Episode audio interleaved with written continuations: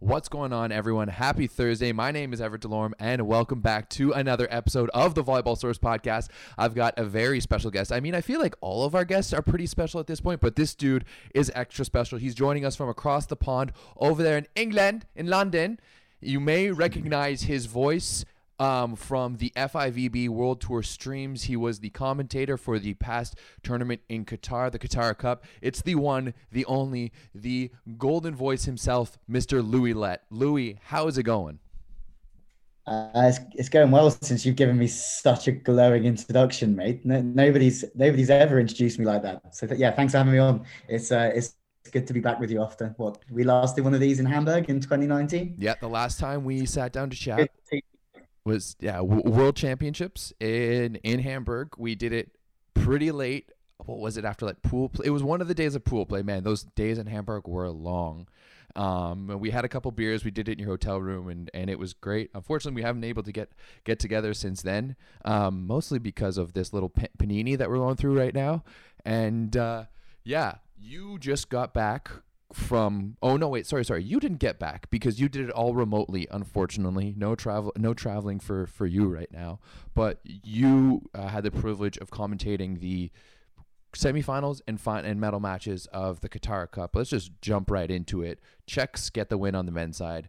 Um, April and Alice get the the the men the win on the women's side. What are your initial thoughts on that event um, initial thing was it was just great to be back. Uh, whether I was sat at, at, the same table I'm sat at now, it was it was great just to have World Tour volleyball back. I'm a bit of a purist, so uh, most prestigious tour in the world, and it was it was it was good to be obviously the one who had the chance to, to broadcast it. Um, it was just different because I, I was at home, um, but from a volleyball perspective, I thought it was really interesting to see how teams have used the pandemic uh, wisely or not so wisely to to get better at volleyball um, and the breaks being being really good for quite a lot of teams. Um, the Czech guys being one, and I think Alix Klineman being being another um, for for sure. Um, but yeah, it, it, was great to be back. Why do you? What do you think got better about Alix Klineman's game? Um, I mean, I, I think overall, like core skills, passing, setting, blocking. I mean, I, I think this this sort of break for anyone who's transferred from from uh, indoor to beach volleyball, everything takes time, right? And I, I think I read a I read a stat that she's only been outside the top ten in World Tour beach volleyball since she crossed over from indoor, which is which is some effort, right? Like to to have that that crossover and to take to it like a duck out of water. For, from my research, I actually personally know a lot of them, but I don't know Alix personally. Um, but she she played a lot of beach volleyball and and played Manhattan Beach Open uh, from a young age. But to make that transfer with with April was some effort, but also it just shows that if there's a ceiling there for Alix Klineman, she hasn't quite hit it yet, and the pandemic's maybe given her a bit more time to adjust. Yeah, I definitely, I definitely agree. I mean, we got to saw them dominate in the Champions Cup last year uh, on the AVP Tour. Those those three events, and then once again, they kind of they they dominated fairly well. They did kind of have a bit of a, a bit of a slip up. They did lose a set to, to Kerri and Brooke uh, er, earlier on. I think it was in pool play. Um, but yeah, they, they looked very, very, very good. I found that Mel and Sarah did not look great actually throughout the event and that they struggled to find their rhythm. And so the fact that they were in that final to me was was was great because it's clear to me that they're nowhere near you know, they're nowhere near the level that we saw them in Hamburg in at 2019, and they're still making the finals. Yeah, which is which is a, a great sign for them, isn't it? Like really that they can still produce, um, even even in a tournament which which they're not peaking for. But knowing Scott Davenport pretty well, you know that he's not planning to win uh, Doha. Um, he's planning for three months' time, which is uh, at, at the Olympic Games in, in Tokyo. So I think for the coaches, it's, it's really, I think what I find interesting now is is how they really plan to peak um, for, for Tokyo. So you look at Stoyanovsky, Krasilnikov, they took a fifth uh, last week, which is a great result. But again, they're, they're, they might be in a heavy, like a heavy set of their season where they're lifting a lot more um, because they want to be strong in three months' time, or they're changing things technically. So in theory, they can have a better chance of winning, or maybe they're running a wider set and they're they're going through that process of messing it up a bit. So in three months' time, it, it's it's stronger, and I think that could be where we see. Uh, like Sarah and Melissa is, is going through a phase where actually they're planning for the future as well. So it's okay. Like performance isn't isn't so linear, and I think that's what what we saw. Yeah, I, I definitely agree. It was it was definitely like watching the event. And one thing that I have to say and you're gonna actually hear me praise the FIVB, which if anyone knows me, I'm not I'm not the most likely to do that sometimes. But the fact that like we could watch every single match, qualifying all the way to the finals, all on YouTube, and usually when when that's the case it's there's only a couple of courts that being streamed and only up to a certain point and then it's behind a paywall. But everything was for free from the start of qualifying all the way on and and I thought that was great. They just kept it simple baseline camera. We could have had a bit of better audio we could have had a little bit of better scoring but overall we got to watch all of the matches. And it really seemed like like you said those the the top teams in the world are kind of working into it. They're not there's no there's no rush for the majority of them but there is a rush for a couple of teams and we saw you know teams like maybe Lucena Dalhausser get a, a better result than they would normally earlier in the season because that they're they're, they're looking for those results yeah, absolutely. It's, there's obviously two different types of teams. One, like, or the, the type of team that can plan for three months' time, and the type of team that, that need to turn it on now and hopefully they get over the line and then hopefully they can still perform in three months time at the games but they don't have the luxury of of having this this this process of yeah of, of seeing what works and seeing what doesn't and, and doesn't matter if you fail a few times like for some teams they, they obviously have to be on, on point from the FIVB perspective what you just mentioned I think there's a change uh, over the last year or two on on the digital front um, which is making it really much more uh, forward thinking uh, with with likes of Modo and Ace. They're, they're trying to get more more volleyball and more access for fans and um, more reach. And I think we're just we're only just seeing the uh, the tip of the iceberg. I think we're going to see ho- hopefully a little bit more. Um, I mean, the fact that we could do a commentary remotely um, from London. Um, yeah, my, myself in London. Marco Klattiger was in Doha on the Sunday at the Players Hotel. Then we had a sound team in New York. Um, the TV coordinator was in, was in Cologne.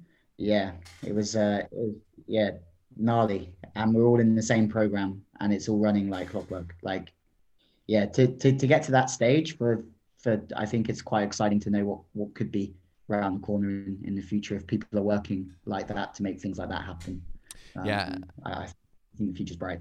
Yeah, I definitely agree. I've been one who's been calling for kind of because we saw that a, a, a, while ago. Was it 2014 in the Netherlands, the World Championships, where everything was streamed on YouTube, and then we saw. I think we saw the same thing again in in, in Austria afterwards, and it was, you know, the the the last one uh, again.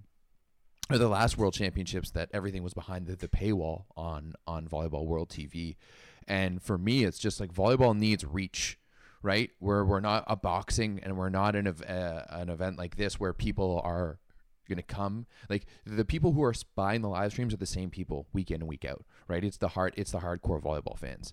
And the average volleyball fans aren't going to pay for it. So that's why you know if we if we want to you know get bigger as a sport it needs to be on a platform like youtube where the reach is you know exponential. It's it's completely open to as as many people as as possible. And i found like the chats and like we were getting, you know, like thousands of people watching at at the same time, which sometimes for volleyball you don't see. But the chats were legendary. Like the Randy Stoklos was in the chat. I saw Eric Fonoimoana in the chat. The McKibbin Bros were in the chat. Like anyone, like Troy Field, like the, the the list goes on and on. I found it was such a great way to watch volleyball.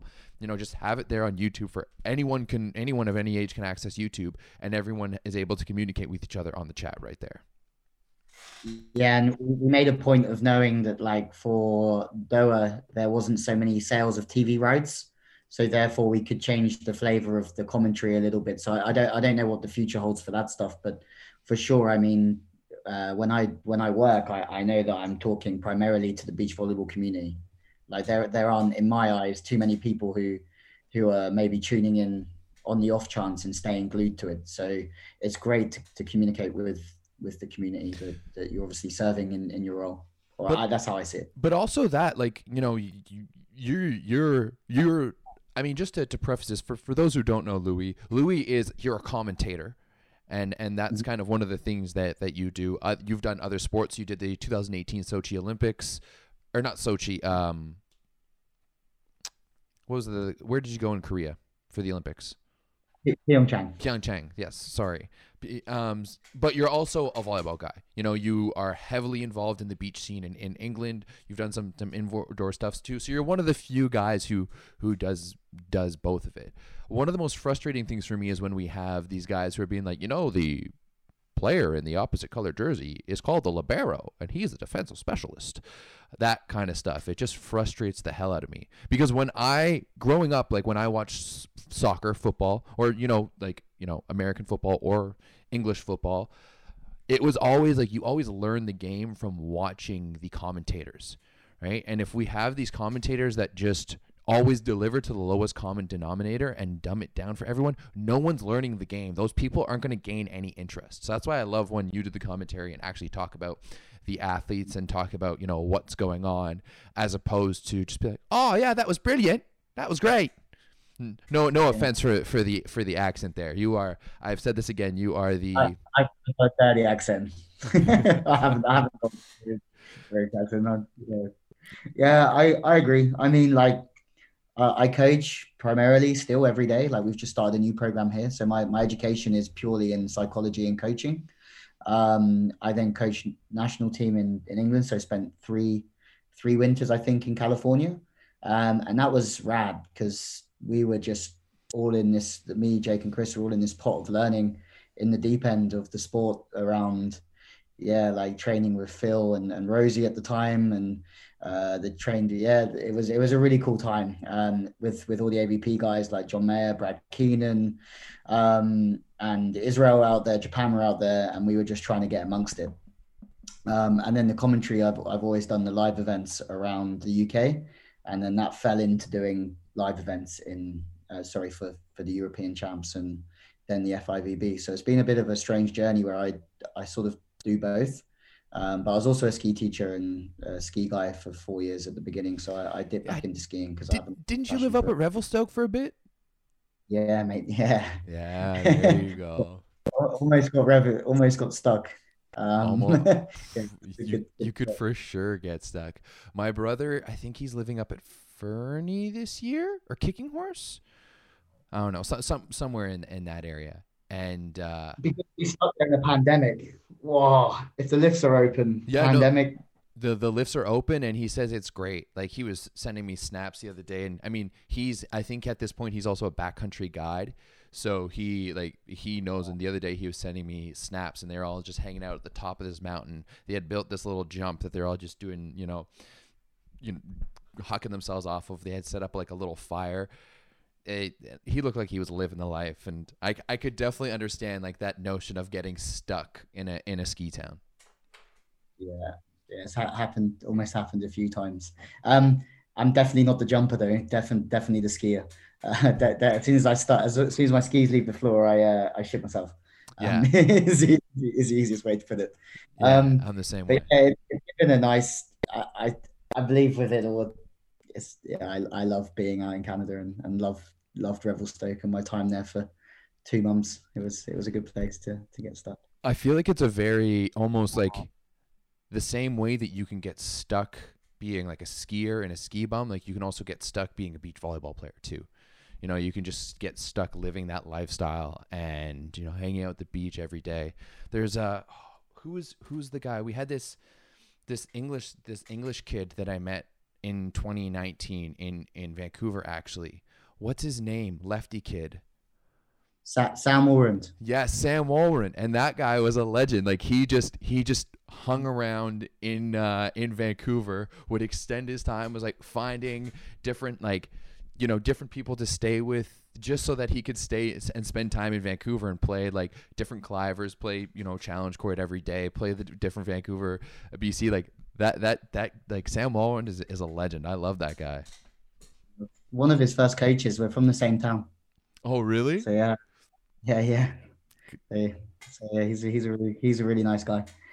Yeah, and he had a great time. So yeah, it's it's just been a it's been a good good uh I guess with volleyball it's like mastery, trying to learn it with with the psych and coaching background that I had, and then trying to learn the game as well at the same time, and coach and give back to the guys at the moment every day is, is the plan. Um, like you know, beach volleyball in the UK is is is struggling. Like it, it is and always has been, but. Mm-hmm. Unless you're out there every day, it's probably not going to change. No matter how much you're learning, change takes time. So there's a there's a commitment here for the with the Commonwealth Games in mind and pushing teams for that in the future and eventually growing towards an Olympic Games that that we can get somewhere. But it's um it's never that easy. Uh, it's a it's a daily it's a daily push of everybody working together with not a lot of um, support or income. Um, but that doesn't mean we still can't make it work. That's very. Now you run. Do, do you run like a beach volleyball club in Crystal Palace? Is that it?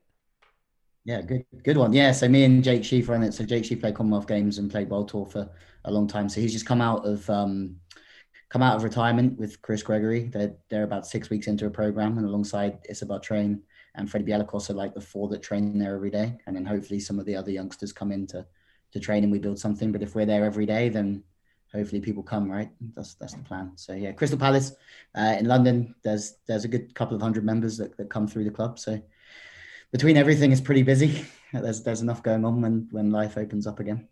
That's great. So you guys are ever in Crystal Palace? Um, yeah, yeah, London. Come more, how, more of a scene than you ever know. How how far is Crystal Palace from London? Uh, we're southeast London, so we're we're 20 minutes on the on the overground from Central. Okay, great. So not far. So yeah, yeah. yeah if you guys easy. are ever ever in London, go go check out Crystal Palace Beach Volleyball Club. I'm I'm sure it's a I'm sure it's a great spot. Yeah, it's a it's a good one. It's it's a good little place. Now, we, we you and I were talking, and also I was talking with. Uh, have you seen the beach volleyball vlog or blog? Sorry, on on Instagram and stuff like that. They doing a really really good job. Um, he and I were talking about kind of er, earlier in the in, in in the tournament in Qatar. We'll go back to Qatar. We've kind of been all over the place, but I think that's that's the way it goes sometimes. We were talking about you know how bad the Americans looked early on, right? We had neither of the two American teams were able to get through qualification on the men's side, and then you know I, at one point we had Nick and Phil who were looking like they're going to get possibly kicked out in the first round.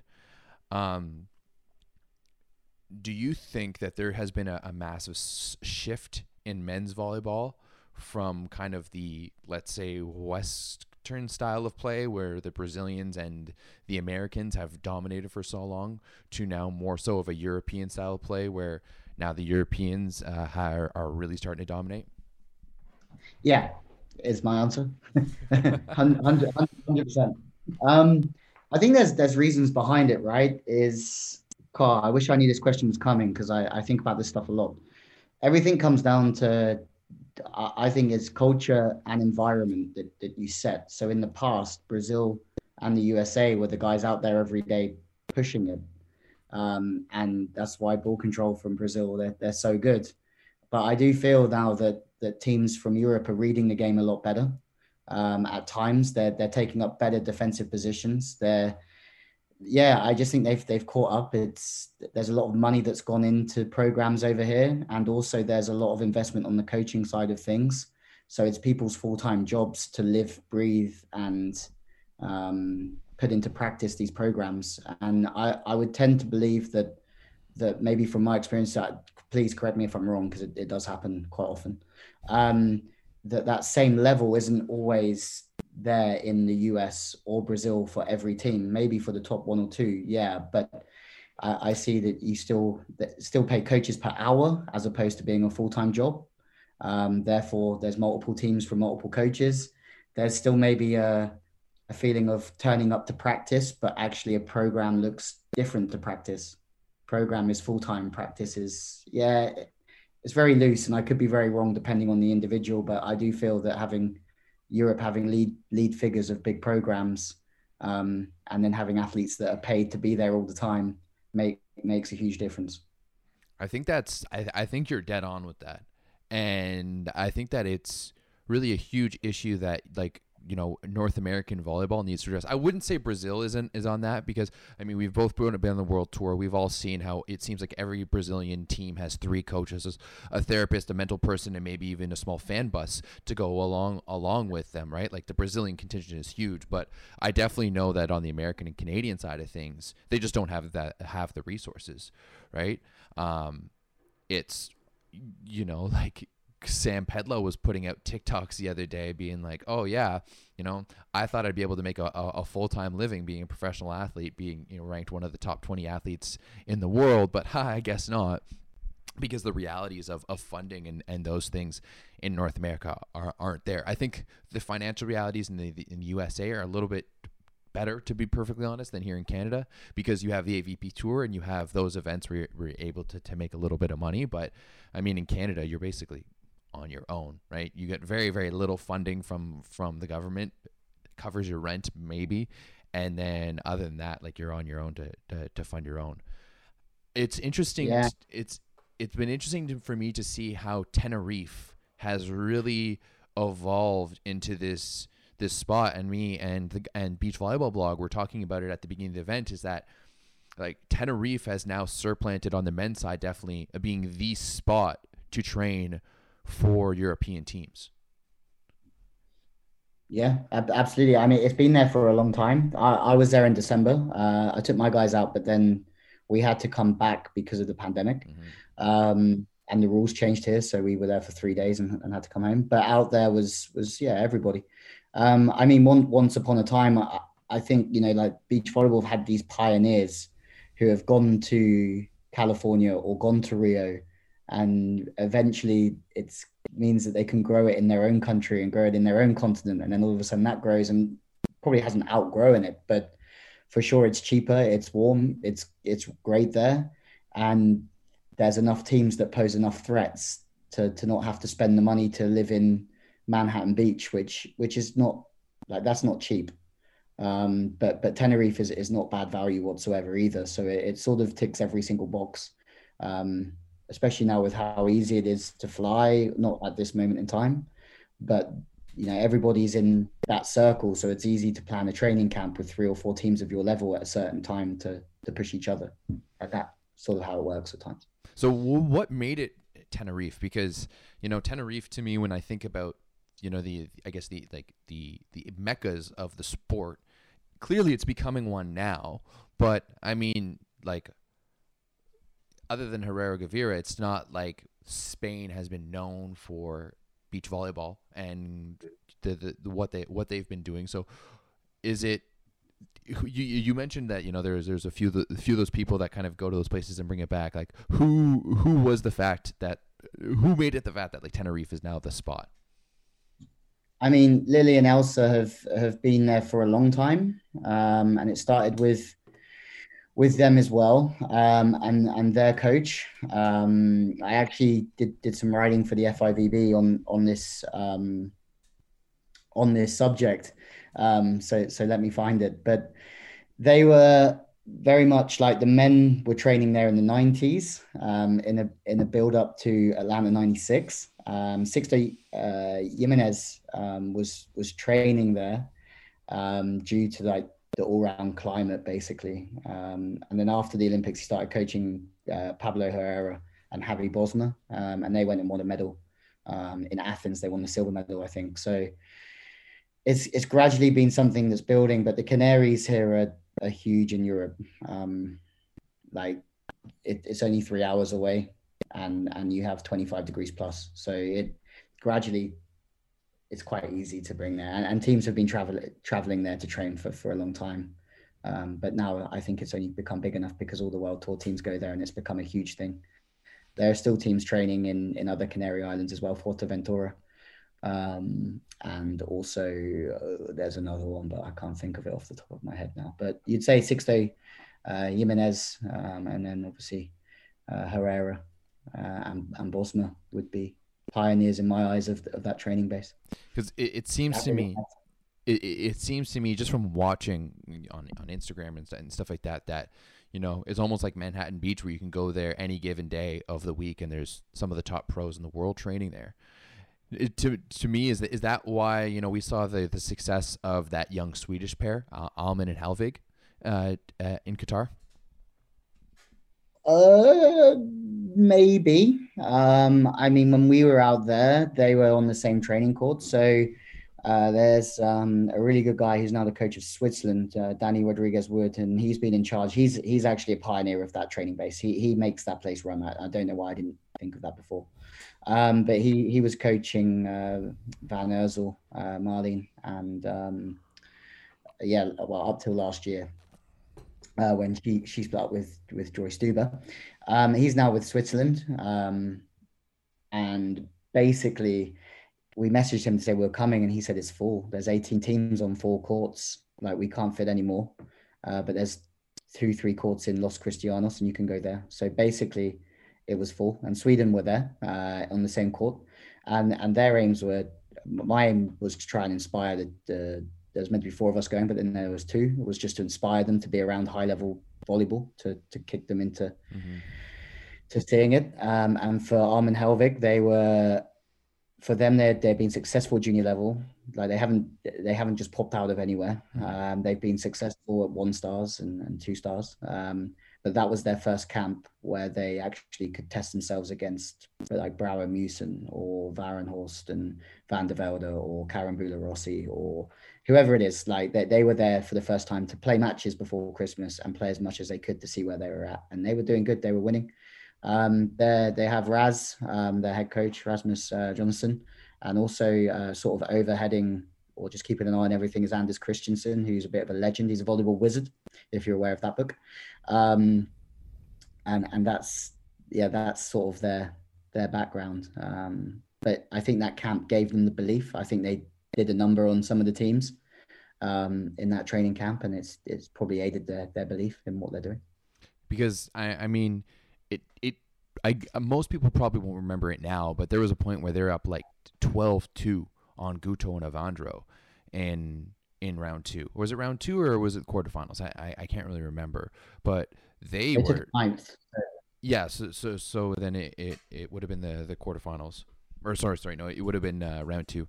Um, but you know, I, I, I had known who they were because I'm pretty sure they won the what is it, the Youth Olympics 2018, 2019.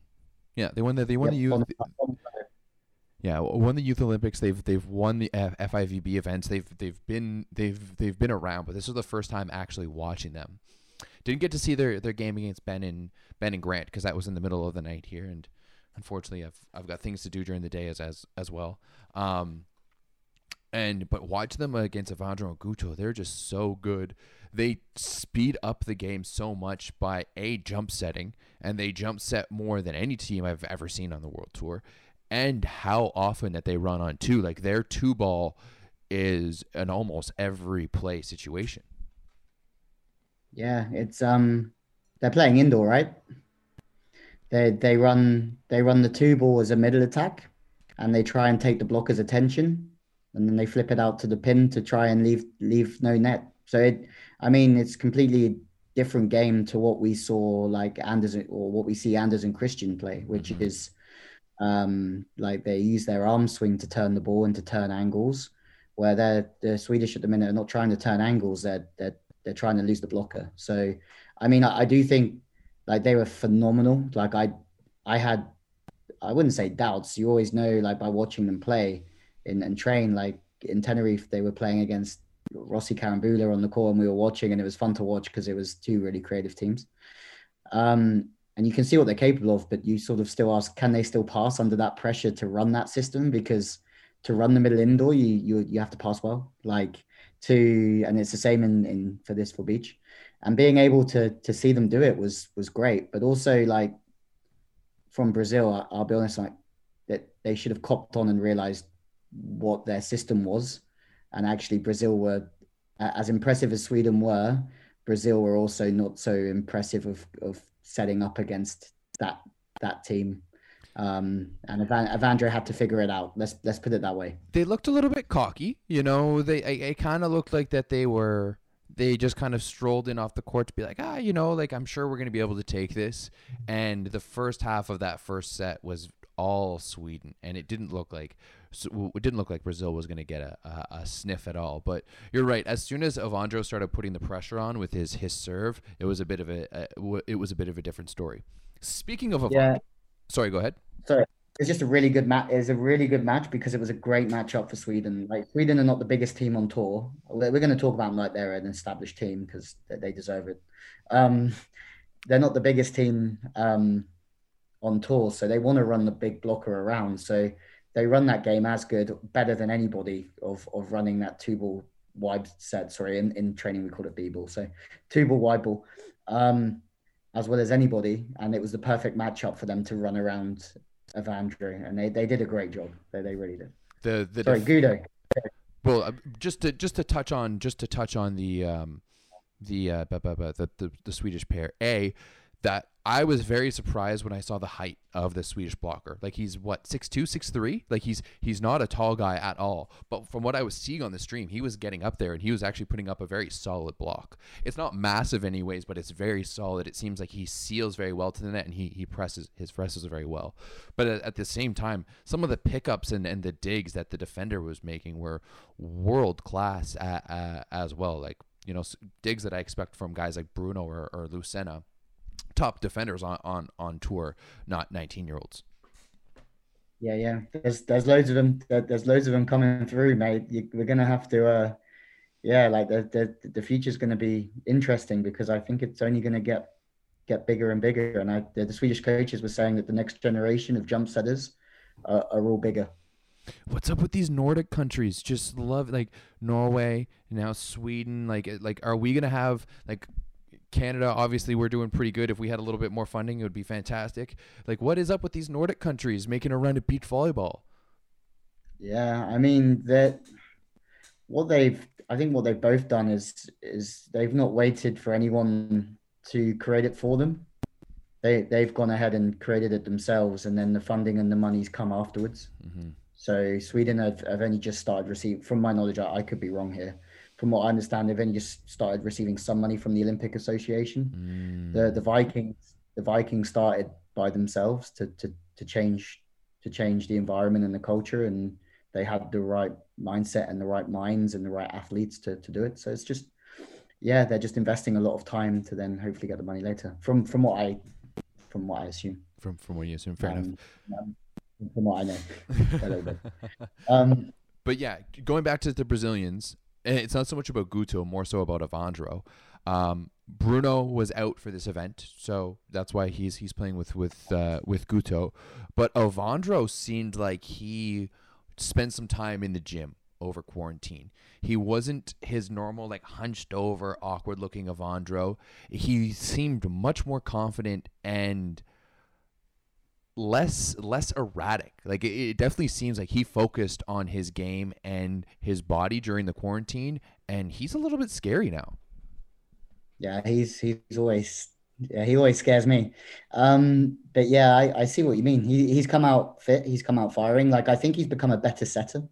Um, I mean he, this, he's he's this, another yeah. guy that he's another guy that the the quarantine uh, sorry not the quarantine the pandemic would only have benefited, right? Like the the blockers and the people who need to improve on their ball control, stroke, certain aspects of their technique. Like it's given a real strong phase for for players to get better in these areas. And he's hand setting better. His bump setting is even better. And at, at world champs, I always felt like if you could make him bump set, you would have a good chance to stop Bruno siding out.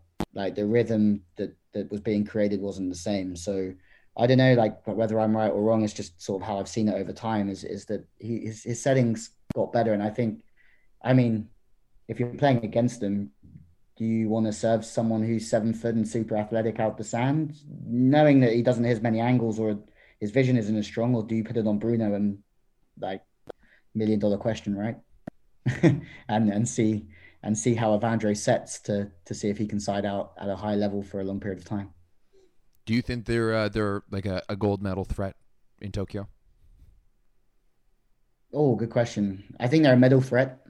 Um, I mean, I would be really interested. Like, I think the four star in Gstaad's going to be the the one tournament if everybody plays that you can really see who who the medal threats are. I mean, Andy Mol's not back yet, but I mean, they won the European champs with his hip hurting, and they were close to pulling out. Like, yes, Svein Solhaug went to Jurmala after King of the Court because Andy was going to pull out, and then they looked so comfortable um, and won it anyway.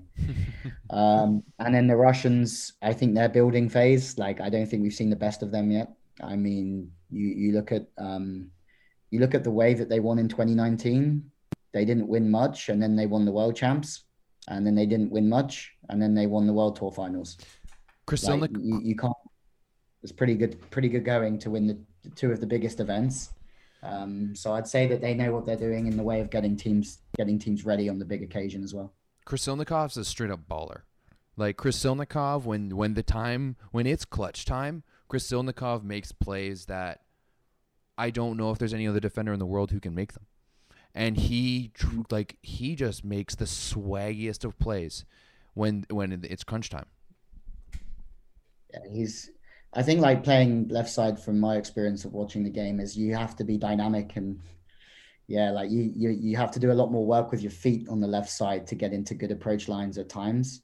And and he's got that in abundance and the way he loads in his jump. And yeah, I mean I think it's a it's an interesting battle of of that sort of thing because you I I sort of remember the um world tour finals where the Vikings were trying to keep him inside and stop him from accessing sharp angles, and and he he did it really well.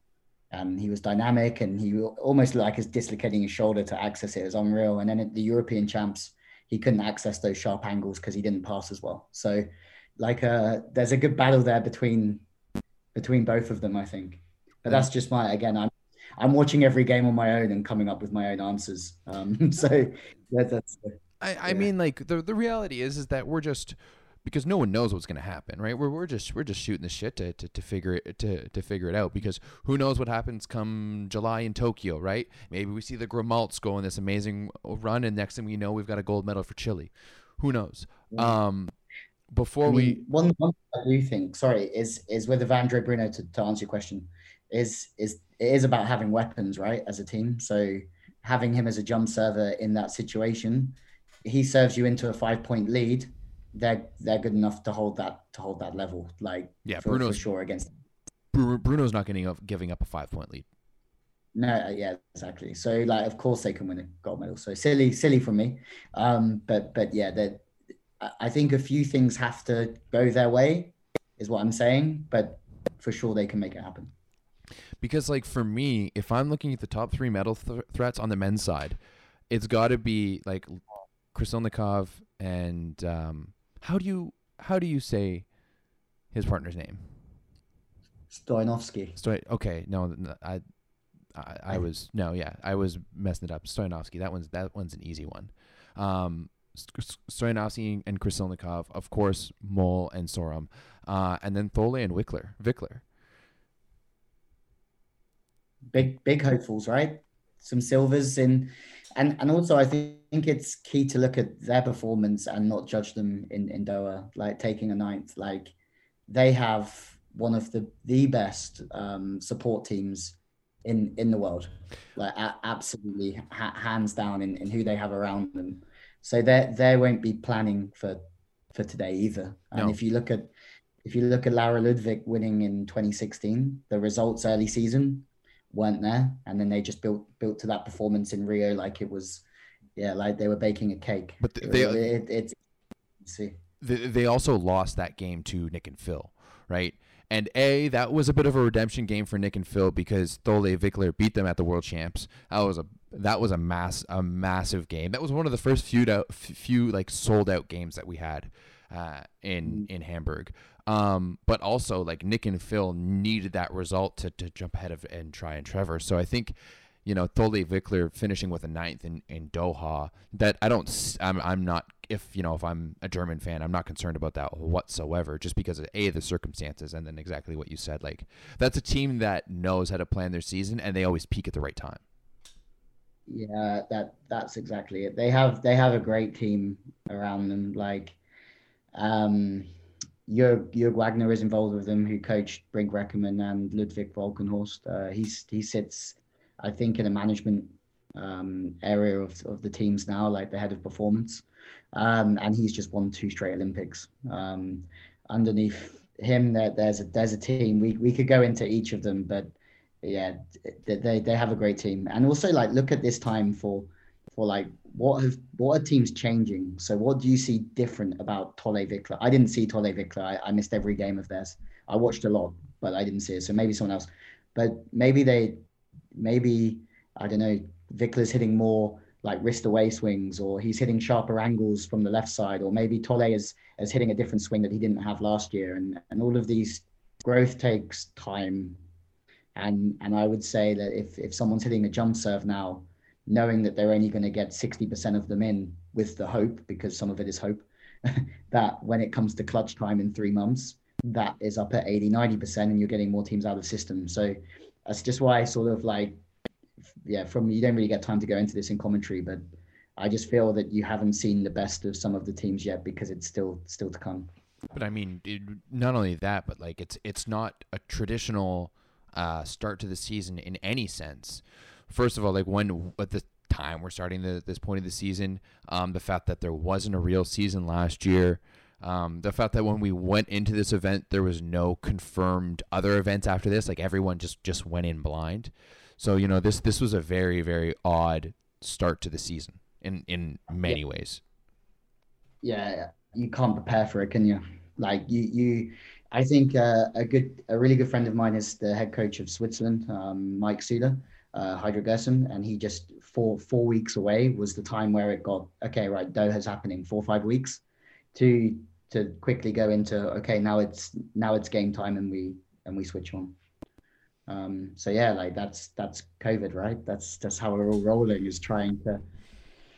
The FIVB are in such a tough place, and they've done a phenomenal job to get this this calendar. Like it's a phenomenal calendar considering how many people are under the pump and and how how stressful it's going to be.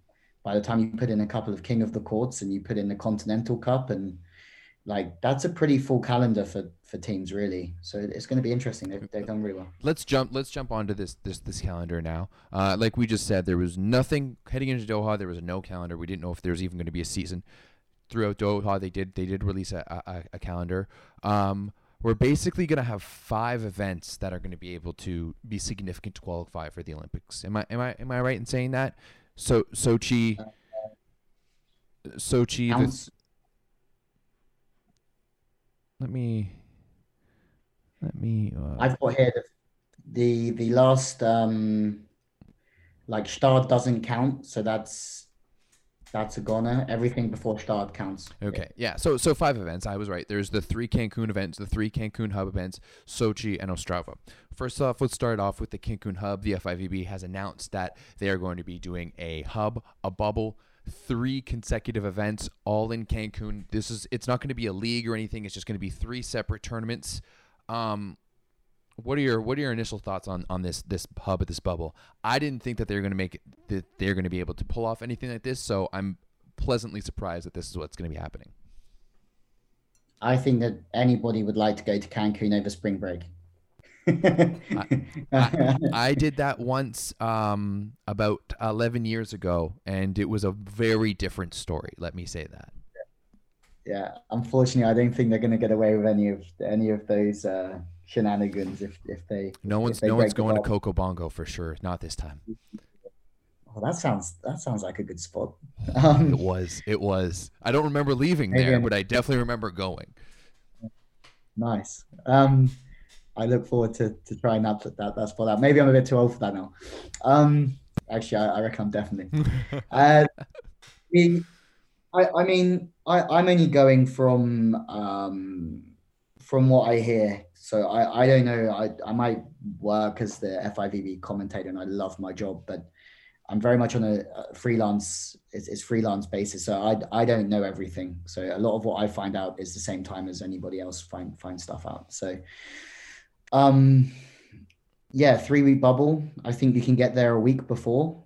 Um, and I think you can leave early, but you can't arrive late, is is what I understand. So if you want to enter the first two, that's fine. and this could be so wrong, and I'm sorry, Leo and everyone at the FIVB if I if I've got this wrong. Um, yeah, but that's my understanding. You can arrive up to seven days before, and, and you can you can drop out early if you want to, but you, you can't keep joining late in the bubble. Basically, the people just can't keep coming in and out all, all the time. That that that makes sense. Do you know? Do we happen to know if there's gonna be any type of like qualification, country quota? Like where do we where do we stand on on all of these things? I don't know the answer to that. I think there'll be a qualifier. I don't know about country quota. Um, I, I don't know those many that that many details. Mm-hmm. Um, I mean, one of the teams that I coach has just signed up for it because it's expensive, but for us who are looking to get points, um, three, four stars in a row, if you can get in the qualifier, is a good start to your beach volleyball international career to get those points on the board. So that, that's how we've we, we like we've gone for that as a hope that qualifiers on and they can get into it, although it's expensive, but it would work. So then you would guys like would go and essentially if they don't qualify, they would just spend I guess like a no, normal FIVB tournament, you just spend all week training and, and stuff like that, getting practice matches against against the other the other teams around, and then yeah. you just gear up to go again the next week. Yeah, so I think it's I I need to check the dates, but to my understanding, it's not. I think the events uh, cross over quite quickly. Like I don't think it's every that the finals are every Saturday and Sunday. I think that the first finals are maybe on a Monday and Tuesday, and then the tournament starts again on the Wednesday for the qualifier, and then it starts again for the pool stage on the on the Thursday. So I think the turnover is actually a bit quicker, but I think if you get there the week before, then it actually means that you're there for three weeks overall. If that, if you're with me, I'm I'm excited for this for multiple reasons. First and foremost, that we're gonna have events in a Western time time sphere, like in in a in a Western time zone for once. We never get that. You know, I'm gonna be watching volleyball at a normal time and not at either super early in the morning or you know in the middle of the afternoon. But also like very, it's it's it's very much gonna be like there's so much variation when you watch the world tour because there's travel there's the different locations different teams per, per week per week but this is just going to be like three straight events all at the same place. And it's it's i'm hoping it's going to be very much like the avp champions cup where we're going to be able to see kind of like the different progressions from from different teams like week to week. I'm just excited to see how like how teams are going to be able to like battle like that without all of the other stressors of the world tour yeah, like being in, I just think there's going to be so many pros and cons. I think they would have learned so much from Doha that actually, I think it might be stricter there this time because there were a few positive COVID cases from from Doha. So I think it might be stricter. So that's actually going to there's going to be pros and cons for the players on on that. You know, like being being uh, there for three weeks in a bubble is a lot more stressful than being somewhere for for, for a week to ten days, right? Especially if you can only leave your hotel room to train or to eat or however it is. I think it's going to be great in some ways, but also psychologically, from an athlete perspective, it's going to cause some different, um, yeah, some different things. And I think it's it's amazing that they managed to get it on, and if they can do it safely, that's unreal. Um, so everyone needs to obviously support that, but at the at the same time, I think it's going to bring new new challenges as much as it's going to bring pros. It's going to bring some struggles as well. I'm I, I think for me it, it all depends on how they do it. You know, like is this going to be an NBA type bubble that like once you're inside of it, like they have the entire hotel, like it's it's all going to be locked down. Like, are they going to have common areas to go hang out, or is it literally like you can only be in your room, or you can be in the eating area, you can be in the training courts, or you can be at the, the stadium. You know, so it, I think it, it it really depends on how you know you can you could manage it but you don't think it would be kind of like a like a, a training like like let's say like like looking at the Canadian men's teams for example, both of them are on the cusp. Sam and Sam, I think last time I checked, they were sitting like in that last spot, in that fifteenth spot, uh, to qualify for the Olympics. Grant and uh, Ben are just a little bit out, but for those two teams, like that's kind of like a week or, or like a, a, month training camp in a sense where it's just like hey let's just go and, and, and figure this out. Like we want to qualify for the olympics and we've got three straight events and like there's no distractions there's no travel. We know we're here we know what's going on and like we can just focus in on the job. So that is unreal which is what i'm trying to tell the guys i coach get out there train and and be professional and be around it and learn as many lessons as you can and use it as a they can't they haven't been able to go away and i don't know if they'll still get signed off but the same thing we're sort of saying get out there and and focus. And I think yeah, you're you're completely right for for for Pedlow Schachter and uh, Grant and Ben as well. It, it's just an opportunity for them to. I mean, they've been training in in Canada, right? They've not been able to to really go anywhere. So well, I think to Grant and Ben have been in Brazil actually because Grant uh, yeah. um Grant married a a uh, Brazilian girl who uh, it now like lives in Canada, in Canada and stuff like that. So they've been training uh, in in Brazil um, for a few months now, and I think they're going back there as well too. Because the problem is with Canada right now is that if you leave the country and come back, you need to do like a a mandated like two week quarantine. Um, and yeah, exactly. So that's why Mel and Sarah were going back to um, to uh, to to, to Manhattan Beach, and I'm pretty sure Heather and Brandie as well are, are heading back to, to, to Brazil because they've been tra- training in Brazil, and actually their entire coaching staff is Brazilian now. Yeah, that with um Agatha and Barbara's coaching team, right from Rio, the Ricardo de Freitas, which is cool. They, I, yeah, I, I think being, I think Pedlow Schachter are going to need that three weeks competing every day, training every day, and I, I think for the Canadian teams, you're completely right. I think it's going to be a benefit for them to have a three week cup. Yeah, because I don't think More, my head picking on it now. Like they train every day. I think you see their best in in in week week twos and threes. Yeah, I agree, and I think that especially when you're a Canadian beach volleyball player, you don't have the teams around you and the, the support around you that the other other countries do. You know, like these guys aren't showing up. Like if they're there, I'm sure they'll have a coach, but like this coach, their coaches aren't with them all the time, and that's mm. why I think you know, like for Pedlow as well too. Like Pedlow just had a kid, you know, he hasn't really been necessarily like. Of course, he's still training, but it, it hasn't been outside or anything. So I think it's going to be great for them to to kind of get out and, and into the sand. Going back to, sorry, go ahead. I know, I just said it's interesting, right? Like that's what the European teams have in abundance is accountability. So the coaches, the head of programs, they're, they're all held heavily accountable to making sure learning happens and making sure that like people are held accountable for for results more so than than countries yeah we don't like, like ours or we don't even have a head of program anymore. They sacked steve anderson. Yeah, steve, which, steve ando i saw he went right? Yeah i mean that's i like steve as a person. Uh, i think he's a he's a good person. I don't know if he was necessarily the right fit for for the program. Um I'm questioning how much he actually did for the program and how much of the success in the program under his tutelage was due to the athletes and their individual coaches th- themselves. But I mean, obviously, thank thank you, Steve. I think he did do a lot of good things as well too. But um, I think that at certain times there was a lot of praise for Steve Anderson that maybe was should have been more directed towards you know the athletes themselves and, and their coaching staffs. Um, but I met him a few times, and to me, he was one of these ones who I looked up to because of his success in Sydney, and he was only ever for somebody who I who I sort of looked up to was was when I was 24 and coaching in LA was only a, a massive help. He was great.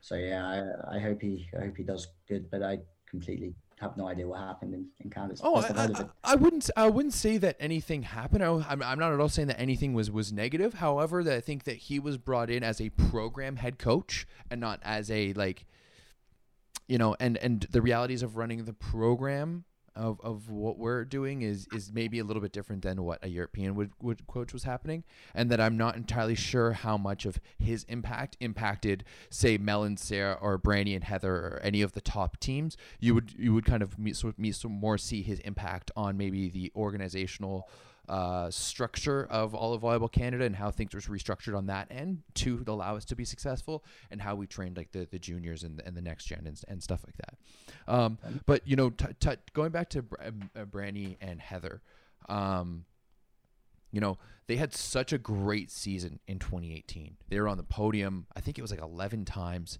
They were ranked number one in the world after that season, heading in, into the 2019 season. 2019, we didn't see the same level of uh, success from Heather and Brandie. Bit, bit, bit, bit, bit more of a struggle for them. Instead, we saw Mel and, and Sarah kind of break out. Obviously, we haven't really seen them much So got to see them a little bit on uh, in Qatar. Unfortunately, they matched up with Mel and Sarah, which was a great matchup, by the way. Uh, that was a good game. I watched. I watched probably the last two sets of it. It was it was a great game. I thought their strategy of serving Mel or Sarah short was fantastic. Heather played unreal. She broke Sarah's block multiple times, which you know like we know that there's a rivalry there. We know the story, and you know that that probably felt good for Heather. Um, but I thought they looked good, and I think that they're a dark horse team on the women's side that maybe people have forgotten after their 2019 season, maybe forgotten about a little bit. And I still think that they're a world class team that could su- surprise everyone this year. Yeah, I agree. I think like I don't know. I think the stat was what in 2019 there was 10 teams that won 15 events on the women's side. Like you just can't. I can't pick it, and they're definitely in my in my side. I mean, when you've got somebody uh, like an outlet, you guys call it the option, the of of Brandie. Um, yeah, I think so. like, I think I think they can medal. Eat like ab- absolutely. I mean, it would be great if we had more events. I could comment a little bit more. Like again, you're just like you're sat here looking at it, going, you can only judge them on what you saw like 18 months ago, which is really fair, uh, unfair because a lot's lots happened in there. But I think, yeah, I saw what you did. They served well, and I think serving short when you've got Brandie at the net, I would be using that tactic a lot on on certain angles as well to try and force teams into the block of Brandie. Um, and I, I think they can go. Yeah, they, they they they definitely have it. Is Brandie the best block female blocker in the world? Or honestly, because they haven't made as many Final Fours, I haven't seen as much of them as I have some of the the others. But yes, in terms of height and in terms of press, yes. Um, I mean, the difference I see sometimes with uh, on the men's side of of Anders is the position that he can take because his eyes and what he sees, and he can really stay switched into every situation. Mm-hmm. Um, but I need to watch a little bit more of her. But but but yeah, she's she's she's definitely one of them, right? I mean, blocking is as much about your eyes as it is your hands and your feet and and what you see and how quickly you can react to certain situations. So yeah, there's there, there's a lot of different things. I mean, this the Swiss are going to be be there, maybe around. I think both. I think both Swiss teams are real dangerous. Like I mm-hmm. think I think Hubert or, or Hüberli Betschart are like they're low key one of the best teams in the world. Mm-hmm. Yeah, absolutely. Um, and again, like a, a low key ninth, like same with Heather and Brandie, like a low key ninth in Doha means means nothing in three months' time, right? It's it's all mm-hmm. building blocks for and Anouk and um, Joana Heidrich are also progressing really, really well. But who knows? The beauty of the sport is it's so variable. You can have two teams that match up completely. Like you can get a bad matchup, as you said, for Evandro Guto. Um, matching up with the Swedish boys is a bad matchup for them. But but maybe matching up with Phil and Nick is a good matchup for them. So in the women's side, it's it's exactly the same. It's crazy to me how on the the the men's side uh, we, we talked about earlier how we saw that that shift from like the Manhattan Beach hub where everyone's traveling to Manhattan Beach to train whereas now in the men's side like they're all going to Tenerife. Whereas on the women's side I still think that Manhattan Beach Hermosa Beach like LA I still think that's the place to be. And I think that's because of the inclusion of NCAA beach volleyball I really do. Like I think that the, the talent that's coming up right now, that the young American and, and Canadian talent, or Latvian or ever whatever other country that's playing in the NCAA, like that is really going to be the next battlegrounds of women's beach volleyball. Yeah, you think you think it's going to hold? I I mean I'm really in, I'm really interested because I mean these these guys are supported so so well until they finish college, mm-hmm. and then it's like okay, you finished college now, so so um, see see you later. And and I think actually to to fully catch that talent, uh, I think the support system has to maybe be a bit stronger from coming out of college into into professional beach volleyball. Would be my would, would be my opinion off the bat from the top of my head.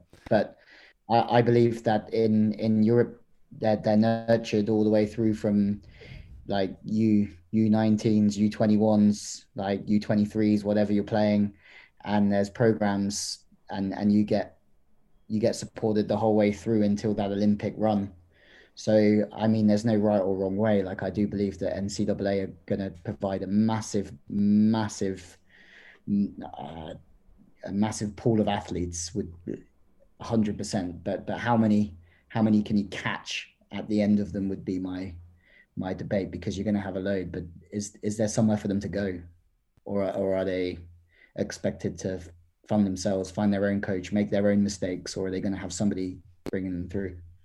Well, I mean, like at the end of the day, like in Doha, we did see like three of the four teams were North North American, with like Stockman and Larsen who who made who made it in, and I mean Stockman and Larsen made it in off of beating um, Kerri and, and Brooke, and of course there was Team Slays uh, as well. With they played so well. Um, yeah, they they were so good.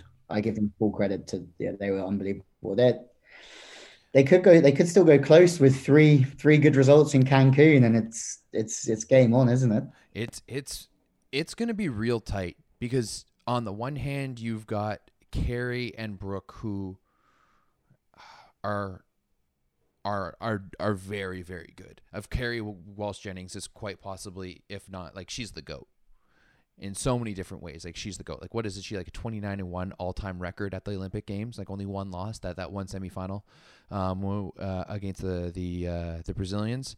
Like she's the all time goat. Um, and you know I. Brooke is is great too. I don't think she's as good as maybe the other defenders that that Kerri has played with in the past, but like that's quite the long that's quite the nice list with Misty May and and April Ross. But watching Team Slays, like they've put it put it this way, I don't know if they have the amount of skill that some of the other teams have, but they work harder and they work together better than most the, the majority of teams on on tour. Like they are just workhorses, and they they make it so difficult to end for any team to beat them. Yeah, I mean, uh, you feel that if it's not this time for them, it's going to be next time, right? Hundred percent. Like, like you, you, feel that. I, I had a stat at some point, but I don't have it on me, and, and and I have to I have to delve deep in my hard drive to find it. Um, about people qualifying for the Olympics at their first effort, and it's minimal. Like it's it's minimal how many teams actually qualify in their first Olympic run and they they've done so well. Actually, to be fair, I take back that comment on the NCAA. Like they've been brilliant coming out. Like I worked on them on the Hague four star indoor in 2018. I don't know, and yeah, and I watch all the AVPs. Like they are brilliant, and I, I retract my statement of Europe crushing crushing America because if they keep producing players like that and, and better, it's, it's going to be close, uh, but but closer than what you thought too, um, with with Europe's Europe's work. But you feel that with uh, with with teams like that, they'll have to go through this process to know it better lot next time. And I guess the thing with Kerri uh, Walsh Jennings is, I mean, she's put her playing top through the wash more than anybody else, which, like, that's something that you just can't mirror. Like, that's that's something that you just learn so much. So it's it's it's interesting because whether they'll be able to hang it out. Who knows? But they're they're going to be close, right? And you wouldn't put it past her to get there and also get a good result once she's there. Yeah, no, definitely. I, I agree. Do you think? I'm I'm gonna go. I'm gonna go a bit out to left field with this one. Do you think that we are getting into it like a almost like a conspiracy territory where the FIVB slash the Olympics might pull some strings to get Kerri Walsh Jennings into the Olympics. Because think of how like like think of how important she has been to NBC's programming for the past how like three Olympics. Like she has been a centerpiece. Like she is the Olympian, right? Like I know I have worked for events where like the event is like entirely based off of of on Kerri Walsh Jennings, and I have worked on events where it's just like, oh yeah, we're doing literally millions of views and millions of impressions a day all based on Kerri. So is like, you know, I did see on a message board that when you're talking about the the country quota country country quota situation with the American men about how some believe in a conspiracy theory that the USAV is trying to get Nick and Phil into the Olympics because they're a bigger sell than Tri and Trevor, and that's why the whole country quota controversy thing is. I don't believe that for a second, I, I think it was just someone kind of mad on on uh, uh, a board. But do you think that would be a possibility here with Kerri Walsh Jennings? If anyone in the sport, I think it would be for Kerri Walsh. You know. no, you, you don't. You, you, don't think a referee is going to be getting slipped I, like like some some euros and being like, "Okay, we need to make sure that that Kerri and, and Kerri and Brooke win." I mean, like you look at the the men's side, like yeah, it may have not have been to Tri and Trevor's liking, but it was still on it was still on them whether they won or lost that game. Like it, it there's still a personal amount of responsibility and everything that that happens. I just don't know how you could how you could ever do how you could get away with it because I know that the referees are so strictly um, watched and and viewed and do you know what I mean? I I I don't know. Obviously, Kerri Walsh Jennings is is the face of of of beach volleyball, but nah. I, know, I know it's a stretch, but like, come on, like a little bit of controversy wouldn't that be fun? Heading heading into the Olympics, like you guys, not for me. For my job, for my job, it would it would be be carnage. No, it would be but great. Nah. You'd, be, you'd give you so many talking points during games. Yeah, would yeah for sure. But yeah, I think I think it's there for them to win or lose on their own head. But at the minute, I got it here. They're they're fifth, right? So they're they're still that second ranked team at fifth in the world. Kerri, uh, sorry, fifth in the Olympic. Kerri and Brooke are. Yeah, with they they've still got a cushion of what 240 points from what I'm seeing. But that that that loss to Stockman and and Stockman and Larsen, Kolinske yeah. and which one's Kolinske mm-hmm. now? Lar- Larsen is now Kolinske. It's Stockman Kolinske. Yeah, Stockman Kolinske. Yeah. yeah. so it's it's Larsen. Yeah, Larsen got married to Billy. Um, yeah, but like they, it's still theirs to. It's still in their hands, right? Yeah, you're you're right. Claes and Sponcil are are still behind them, and and Stockman and Kolinske. You're right. I I don't see. And and I mean because of of how it works, it, it's not like if Claes and Sponcil finish better than them at the next event, like they're they're going to be through. It's all based on like the number their their top results in in those Olympic rankings. Yeah, so the McKibbins, I actually haven't watched it, but everyone's talking about how good a how good a de- detail they went into with it. But think of it on the world tour. If I get a ninth and the team around me get a fifth, that's eighty points. So the difference between places is eighty points a, a position. So not only do they need to find, uh, I've got here 240. Um, hang on, is that right? Maybe don't quote me on that. But say it is 240, you've got to find that in places.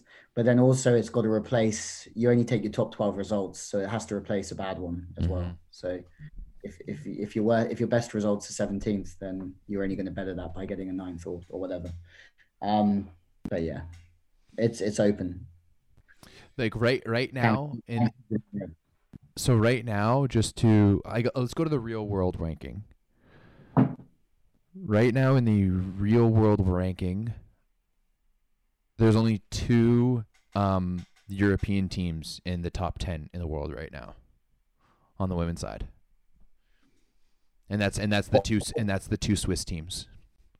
Opposite to the men, right? Yeah, uh, complete opposite to the men. Because on the women's side, you've got um, Melon Sarah, Alix April, Agatha Duda, Ana Patricia Rebecca, Clancy Artacho del Solar, Maria Antonelli Carroll, Sweat uh, Walsh Jennings, Heidrich Velge Depre, Betschart Hüberli, and then Yang and Jia. Why do you think that is? I think I, I think that it's it's the opposite of the men right now. I think that the balance of power right now is is is staying on the on the West, and I really truly think that it's because of of the NCAA and that the the quality of uh, that that's going into there because at the same time. It, Sorry, yeah, I'm I'm intrigued. Yeah, like I I didn't have the right answer for this. I just maybe think that if you look at um Pavan, Alix, like Clancy was a defender in Rio with Lou Bawden, and now she's playing blocker and she's a great blocker. I mean, you've got some great blockers in that top that top ten, and you have Keizer Meppelink on the outside of that at 12 mm-hmm. Yeah, I I didn't have the right answer. I don't think it's uh, the the men and women's game are very very different as well. Like do, it's, like here in Canada, our beach juniors scene is incredible right? All of the top young players in Canada play beach. However, like on the men's side, all of our our best players they always go play indoor because uh, the money is better. Do you think that's a situation in in beach where maybe the money is better on the on the beach in for North American women? I mean, the money in women's indoor volleyball is ridiculous in, in Europe, Actually, right? like they're, they're, right. In, in it's it's a big to, to, play in Italy or Turkey on the women's side is is a lot of money in, in women's indoor volleyball. But you yeah, like I, I, I tend to agree. I, I don't have the right answer to this. Actually, it's something I've never really thought about. But I, I, I mean, do believe that. Yeah, I'm not looking for an answer here. Sorry to, to cut you off there. I'm just kind of mm-hmm. pointing it out that there's it, there's an interesting how that balance of power is is different from east to west. I mean, you still look here like the April Ross is one of the goats in my opinion. All time. You have all time goats. Agatha, Ag- Agatha Duda and Ana Patricia Rebecca. Like Rebecca is unbelievable in, in my opinion. She's she's actually like can can hit both ways on good angles with with really good vision and Brazilian ball control. And the ball the ball control countries are still and I put the US in this as well. Like they have fantastic ball skills and so really Brazil you you, you would put the US in a ball as a ball control country? Mm, I think I think that their their control of the first two touches are pretty good um, but not but not as Brazil. Yeah, it's it's really interesting. In I, my opinion on this is is crazy because as you as we've seen, like there's still money getting pumped into that Swiss program of of Heidrich Vergé-Dépré and Betschart Hüberli. Not like I don't know how much in, in Bern, but I mean Flocky is there with uh, Heidrich Vergé-Dépré in Bern, and then Christoph Dieckmann is living in Greece, and he's a former European champion running Betschart Hüberli. Um, and then actually the Netherlands have, have got teams coming through that are going to be scary. Katja Stam and Raisa Schoon. Um, Would, yeah, it could change. It'd be interesting to have this conversation in three or four years' time when Graudina, Kravčenoka start to, to push through as well. And yeah. what, what about the German girls? Like that's that's the one set of girls that we haven't really talked about much here, right? Because they're a little bit all, all over the place. First of all, how much does it suck for Borger Sude the fact that they decide to pull out of Qatar because they want to make a statement off of like the the clothing options and then come to the event? I don't know what happened, but everyone's in bikinis. Yeah, yeah. The, the, the because of that, the rule changed, right? So because of that, the rule changed, and then Borger Sude weren't able to get back in. I don't know. I I didn't ask the question. I, I left I left myself out of that one, but I was, I was definitely following it the, the, the whole way. Um, I mean, Germany's interesting, right? Like their tour's unreal, the, the Diatechnica and everything they have going on there. Um, the success of Laura and uh, Kira has, has caught fire. There's sponsorship there. There's there's great leagues. There's there's everything there to be be successful. I do feel a lot of it's still carried by uh, by Laura Ludwig and Maggie Kozuch. Um, their their hopes going going through to the to the games. Um, are currently what 18 in the world. I've got mm-hmm. here. Yeah. Um, and where are they in the provisional for for the uh, the Olympic ranking? We're about to find out. Oh, they're they're in at 11. So Germany, Germany are looking to have two teams there for sure. Borger Sude at 11, Maggie and Lara at, at 15. Uh, the Olympic rankings look look a bit different to the um yeah to the world rankings at the moment. Yeah, they do.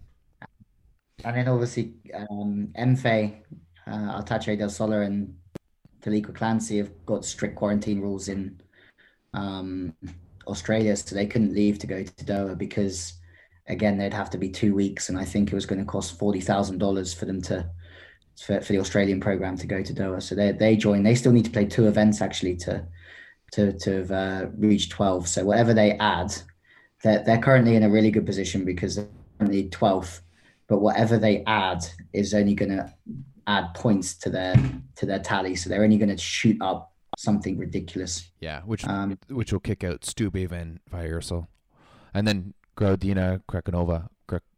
How do you say her? How do you say her name? There's a there's a H in there somewhere between the C and the N, the C and the E. Okay, Krav. Ken. Okay. But then again, like I could get this wrong, right? Like it wouldn't be the first name. It wouldn't be the first name I've butchered on a broadcast, um, for sure. but yeah, like I, I, I expect to see if not one, at least one, if not two German teams like push into the into the top of the into the top 10 rankings. Cuz I mean right now there's in the top 10 there's four American teams and three Brazilian teams.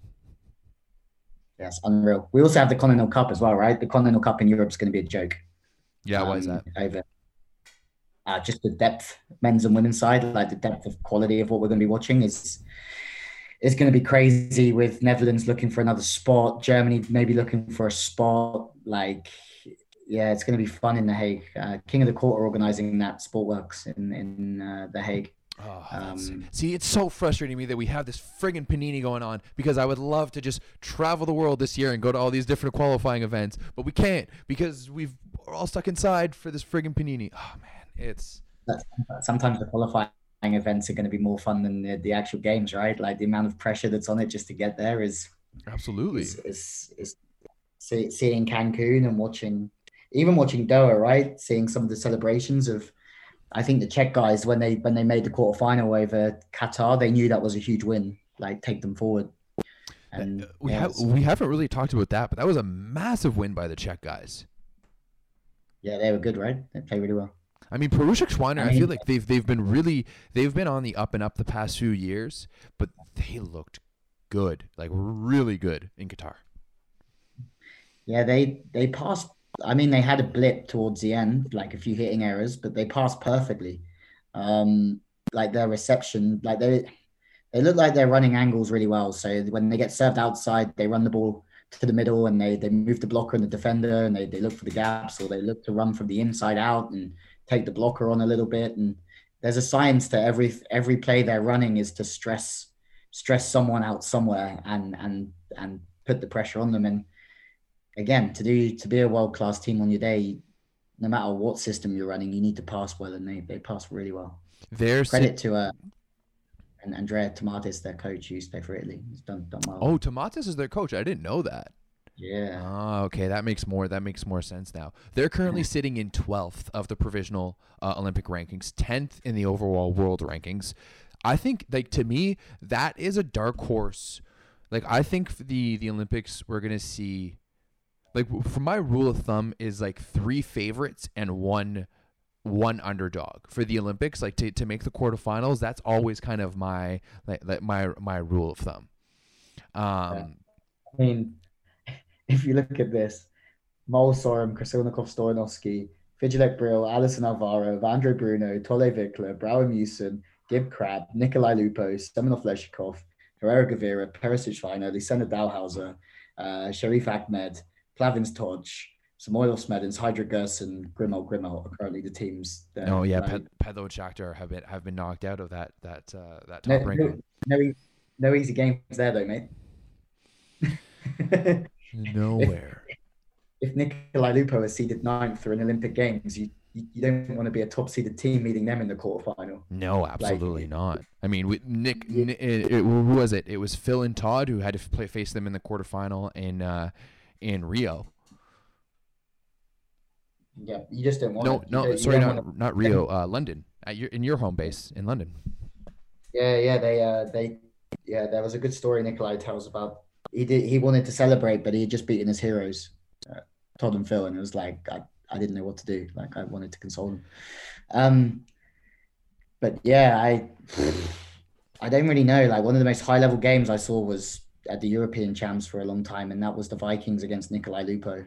Like every they were both giving each other the tough angle to score most of the time, and these guys were both banging the tough angle to score every time. So it was it went into overtime and it was just high level swing after high level swing and it was a bit of a it was a joke of a game so i it's, think it's uh it's pretty crazy when you look at the standings how there's as much of a gap between first and third place between Mol and Sorum and Bryl as third place and like 20th like there's that, that 3000 point gap between between Mol and and, Fijałek, Fijałek uh, Bryl is pretty much the exact same as like the next 20 teams. Because other than Mol Sorum and and uh, Krasilnikov and Stoyanovsky, like everyone is close. That's crazy. I'm looking at it again now. I mean, you you got to be lucky or feeling lucky if your Plavins Tocs have already qualified through uh, Haiyang and because they would be right on the cusp of it all as well. Kantor Łosiak are currently not in either. Like, no Kantors Łosiak, no Erlen Flüggen, Ehlers Flüggen. Carambula Rossi, like they obviously missed on out on Doha, so they they have to go, they have to go to Cancun, and ideally they need to get a big first result because they've only played eleven events. Dop, Doppler so again, Horst are sitting on the outside too. Yeah, I mean, I Doppler Horst, I, I feel like this could be could be too much. I, I, are they over the hill? You think? Oh, they're fifteen. They're fifteen hundred points behind. There's no way you're getting them back. Um, I don't know. They're legends, so I, I don't want to say over the hill because um, they've given so much to the sport. But maybe maybe past their best at a high level, but still capable of of providing some really good uh, good results as well. But Carambula Rossi, Varenhorst van der Velde. I mean, Varenhorst deserves to. Like he's he's got a silver medal in the World Championships, and Carambula Rossi is one of the most like dynamic teams we have. So, I mean, Heidrich Gerson is sat on the fence at the moment, but only 20 points clear. And to put it into perspective, Kantor Łosiak are 80 points behind Heidrich Gerson, which is one place in an event. So Heidrich Gerson take a, yeah, Heidrich Gerson even take a fifth, but Kantor Łosiak take a fourth. Well, then they lose that, they lose that spot. And that's why Samoilov Smedlin's taking that fifth in um Doha was such a big one. It's, it's, it's, some- sorry, but it's, it's crazy how, you know, uh, if we go 10 years ago in the world tour like we knew who the winners would keep, would be. You know like week in week out, uh, week out we, we knew that there was going to be like the same kind of handful of, of top teams. But now it seems like those top teams are really like there's a good 15 almost 20 of them on any given week. Like if to even just to, to get into the main draw like we've seen some terrible qualification rounds just because there's so much bloodshed going on because there's so many good teams in them. Yeah absolutely. I mean and, and also put it into perspective like Nicolai again speaking to him, he said if uh, they played the if they played the same game as they played in 2015 and 2019, they'd be a qualified team if their stats were the same. So again, like the progression of of everything is is just it, it's silly. It's like snowboarding, in my opinion. It's just going like this, um, and that's yeah. Like I love it because of that because it's always changing and it's always it's always evolving. Um, anyway, I lost the initial question during that. I, so, so so did I. Uh, I think I was just talking about how how like good the all of the teams are getting, and you know how even the world tour is getting. Like it's it's uh, it's so much fun to watch now. Yeah, two two games two games that stuck for me were uh, women's uh, Kelly and Sarah Sponcil. Um, winning their qualifier against Katja Stam and Raisa Schoon, which was 1917, I think, in the final set to qualify. And to me, that was a game of fifth place. Like that was a high level, high level game in a qualifier for sure. It was a game that could have been easily for fifth. And in the men's was was watching um, the Dutch guys um, come past. Um, Casey and... yeah, Jasper, Jasper and Ruben came past Casey and um, Budinger and yeah, Chase Budinger. That was it. Sorry, um, and that to me just tells you how difficult it is. So so so so difficult. Like though the the, the world tour, I think on on both sides is just it's just ridiculously strong, and that's why was, I'm so excited that it's back. Like.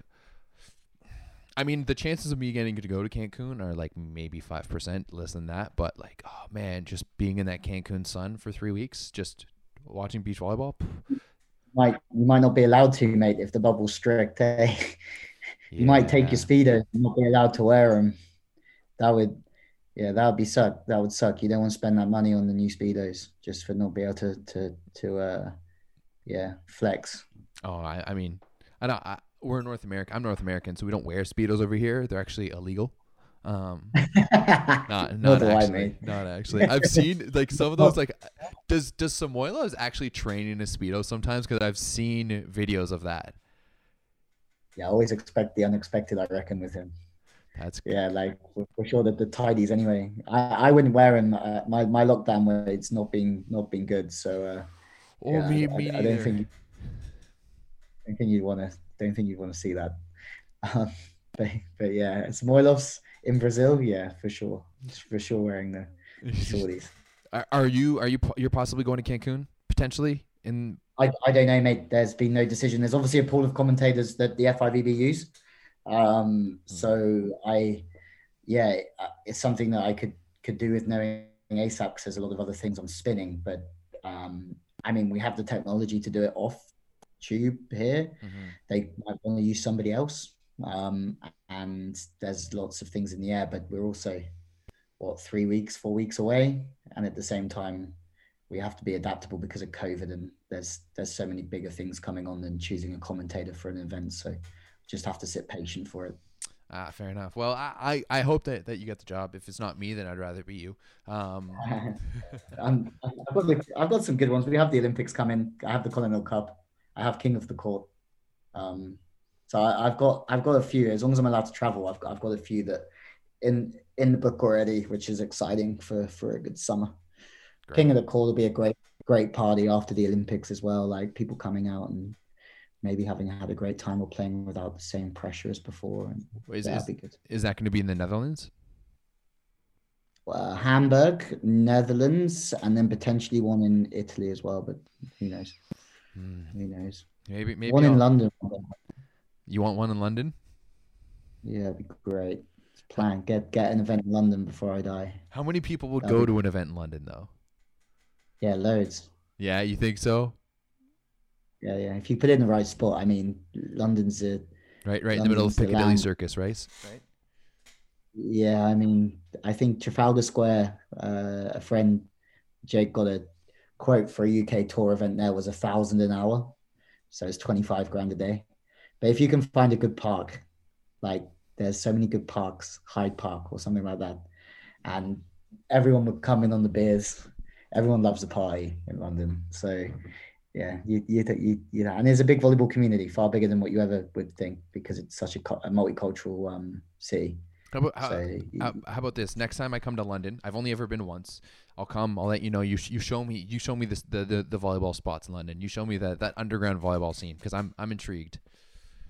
Uh, yeah, of course. You're more you're more than welcome, mate. Yeah, yeah, you can come and visit us. It's there. It's there for you anytime you need it. There's a spare room as well. Oh, that's that's that's good to know. Um, maybe maybe once we move to our next place, we have a spare room because right now my girlfriend and I share a one bedroom apartment, um, and it's it's a little bit cozy in in here just with us, and uh, yeah. So uh, we'll we'll leave that for a few years time once you know I've, I've you made. You're in, you say you're in your first year of of being together. Yeah, we're we're we're in our first year. We've we've we've been dating for oh, a year and a little bit now, and we're coming up to in June. We moved together in June of of last year, and uh, it's about the coziness at the minute. It's all about that. And it's just as it goes to year three, four that you get the bigger, and then and gradually you enjoy your own space. Yeah, that that's it. I mean, right now it's difficult because like I, I do this kind of stuff, and she's a dance teacher or like a Pilates teacher, and she she teaches physical stuff. So um, half the time half the time i'm in i'm in the bedroom by myself on my computer and the other time half of the time she's in the bedroom by herself and that's that that's where she she is uh that's where she is at the moment um but i think my girl had to kill me for that comment anyway so she can hear me now yeah well, she was she was she was videoing she was videoing me uh commentate over the weekend so there's just loads of like videos of her sitting in the front, like sitting five meters that way with the door shut, listening to it and being like, "What is going on here?" like, "I want Jacob." Yeah, talking whatever. So, I've I've been trying. To, yeah, I've been trying to teach my girlfriend volleyball. She's a dancer, so it's it's it's it's slowly coming. She's she's keen and like she she tries her best, and, but it's uh you know it's it's a little bit different, dude. Yeah, you're un- unreal. We, we don't do that here she she plays hockey, I do volleyball, and she wants to come and join volleyball, and I'm like, no, no, no, no, no, no. She plays field uh, field hockey. Yeah, yeah, yeah, phenomenal. Yeah, you guys, you we call you know we call real hockey like hockey with like skates and stuff like that. Field hockey is what we call your. That's what you guys play. Is that is that what you call it? American hockey? Yeah, we it's all a myth to us, mate. I mean, there's a league. It's about as big as volleyball is in this country, ice hockey or hockey's bigger, but yeah, they're they're about the same size sports. So yeah, that's crazy. Yeah. Well, dude, it is currently. I think actually these uh, Champions League semifinals are just gonna are just starting right now. Are you gonna tune into those? I am, yes. Um, I, I need to to get through this article for the FIVB that I'm pushing out. what's it about? Um, and then I'm live streaming. Um, about the Swedes, actually. Uh, I'm going to do a four part series on the Swedish guys, and um, yeah, look into how's the hows and whys of of their of their success, which helps the broadcasting and helps the story story writing. So yeah, absolutely. Yeah, that's my name. Awesome, dude. Well, um, appreciate. Yeah, uh, bit of the women's last night, which was fun. Watch the watch a bit of the Italian, caught up on the Italian derby, uh, which is always a, a, fun one to watch. That one wasn't as fun to watch as the uh, as the other match though, the Busto Eczacıbaşı match or the Busto Vakıfbank one. Vakıfbank was up two nothing and rolling until Busto came back and won it with a reverse sweep. I didn't know that. I didn't see. I only saw the result of the other one. Yeah, no, like uh, the the, the Novara Conegliano match was was very boring in my opinion. Not to mention the the announcer that they had was terrible. Oh, did they have a they had an announcer? Did they? Well, from what I what I understand, the announcer at the last minute um ended it, and so it was just someone like local that kind of like jumped in, and it was very, it was very sparse. Let's say. Was it British or was it it was Italian announcer? The the British like Clayton Lucas did the first game. Clayton Lucas did the Vakıfbank uh, Busto game. Oh, good. So you get a, you get a good one there. Uh, uh, I mean, depends who you're asking. I think I personally think that the the standards of broadcasting between Europe and North America are very different. I think in mm-hmm. in um, volleyball tends to like want to go with this soccer style of commentating, and I think that's very much what, what Clayton Lewis uh, Lucas is. And he's not my taste, let's say maybe not enough uh, knowledge of the players and what's actually happening in the sport for for, for my taste to, to, to commentate volleyball. But it was definitely better than the other commentator we had, who was I I don't know who who he was, but it was it was it was very it was like a monotone in court announcer almost being like, oh, Agano with the kill. Next up to serve is Hill. Yeah. So. And yeah, okay. It, it's a tough it's a tough old gig. I'm always uh I mean for a commentator it's it's a difficult it's a difficult role. So yeah, I have I have a lot of respect for for for all of them. Um yeah, just yeah, I, I know that I I'm obviously not not other people's tastes and uh, and I'll be other people's taste, but not other people's and I'll annoy some people and not others. So yeah, it's it's very much a yeah, crazy, crazy life of a commentator. Yeah, I, I, I feel that. I, but you know what? I always appreciate the job that you do. I always enjoy. I always enjoy you do it. So no matter what other people say, you've got a fan with me, and that's all that really matters. Cheers, mate. Uh, I'm learning. I'm still learning, so I'll get better. But it's uh, it's an interesting one for sure. Maybe maybe we'll get to do one one one day together. I think that would be sick. That'd be rad. Yeah. Right. Thanks for having me on, bro. And uh, I look forward to catching catching the Champions League uh, in an hour or so, I think. Yeah, no, it starts now. Like it's, uh, I think it's at five o'clock. Well, it's because of like this this this daylight time. So, oh no, mm-hmm. maybe it's when, an hour. I don't know. When does this go out? When do we? When does this go out? I'll I'll I'll probably put it out like now. Oh, sweet. I, I thought about I thought about doing it live on Twitch and decided not to. No, we can do that. We can do that another day, right? Yeah. Well, next time we'll for sure go live on Twitch. Yeah, yeah. Let's do it. Awesome, right, dude. Um, thanks for your time, man. Appreciate it. You too. Thanks for your time, everyone. That was Lewie Lett, the man, the myth, the legend, coming to us from London, England. Thank you very much, sir. Guys, we will see you next time. Peace.